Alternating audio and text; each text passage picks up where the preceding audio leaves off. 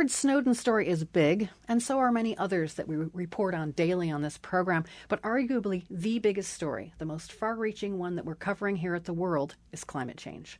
And right now, we're talking and hearing a lot about climate change as part of our What's for Lunch series on climate and food. The two are deeply linked, as we've been hearing in several recent stories.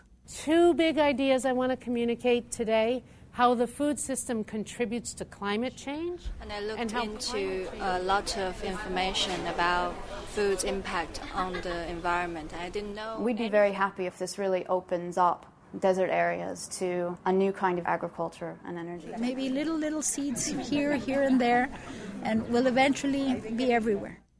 Well, today President Obama jumped back into the conversation on climate change in a big way, talking not about food, but about energy. The president announced his long awaited plan to cut greenhouse gas pollution in the U.S. by 17% by 2020. He was speaking to students at Georgetown University in Washington. I refuse to condemn your generation and future generations to a planet that's beyond fixing. And that's why today I'm announcing a new National Climate Action Plan, and I'm here to enlist your generation's help in keeping the United States of America a leader, a global leader in the fight against climate change. The part of the plan that's likely to make the biggest waves here in the U.S. is his move to regulate carbon emissions from existing power plants. That means potentially big cuts in the use of coal. He also promised to set new energy efficiency standards for trucks, buildings, and appliances. And he vowed to work more closely with other countries on cutting their emissions. We're already hearing a lot today about the big political battles ahead for Obama's plan here in the U.S., but it's likely to get a much warmer re- reception outside the country. Joanna Lewis teaches science, technology, and international affairs at Georgetown, and she's a member of the UN's Intergovernmental Panel on Climate Change. Today's announcement is going to be very important internationally. The entire world uh, was was listening today, and I think that this is going to really help to push the international negotiations forward. Uh, China and the United States are, of course, the largest emitters of greenhouse gases, and we've already seen some real concrete action from China in recent months uh, with the launch of several new pilot carbon dioxide trading programs, um, and China's working towards implementing a national uh, carbon dioxide emissions trading program. So I think that the world has been waiting for an announcement from the United States to see how they were going to move forward in reducing their own emissions and meet the target that they've already pledged internationally of, of reducing total national emissions 17% from a 2005 benchmark uh, by the year 2020. Of course, China doesn't really have to have much domestic debate when it makes decisions, the government there. Um, for the sake of argument, looking around at the world, at other major industrialized powers, big carbon emitters, how would the U.S. compare if everything happened according to Obama's plan? Where would the U.S. sit in terms of its carbon emissions compared to other major economies? Well, the U.S. is still by far the largest uh, developed country, uh, industrialized country emitter of carbon dioxide in the world. So even if it meets its climate targets, it's still going to be a very large emitter.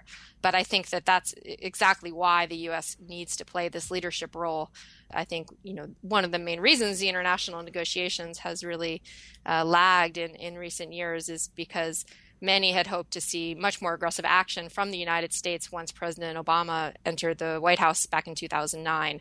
And this is really the first high profile announcement we've heard from the president on climate change. And so I think this really sets the, the mood and really puts climate change back on the agenda for the, the second term. And, and the timing is really good for the international process because the world is currently working to come up with a, a new international climate agreement to follow on the Kyoto Protocol by 2015. So time is of the essence, and, and they're really working with a, a rapid timetable.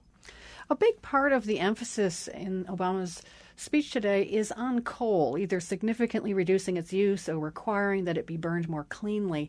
But coal use is already falling dramatically here in the U.S., but in other parts of the world, it's growing like gangbusters. Places like China, India, even parts of Europe.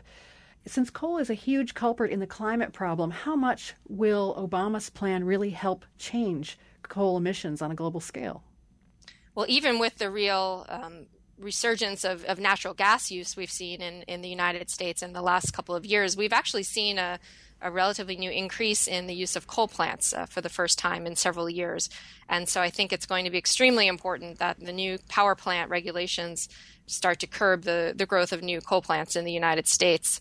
We really have a lot of opportunity to continue to use natural gas as well as to promote the use of much more renewable energy than we are. And while, of course, countries like China and India are going to continue to build coal plants, even in those countries, uh, they are trying to diversify away from coal. Uh, China, in fact, has implemented a cap on national coal consumption that they're trying to, to implement in the next uh, five years. Will Obama's plan have any impact whatsoever on the growth of the use of coal globally? Um, I think it's hard to say. I think that if the United States can signal to the rest of the world that it's going to move away from using coal for electricity, that this will uh, send a, a, very strong message even to the emerging economies about the continued use of coal in their power system. Joanna Lewis is a member of the UN's Intergovernmental Panel on Climate Change.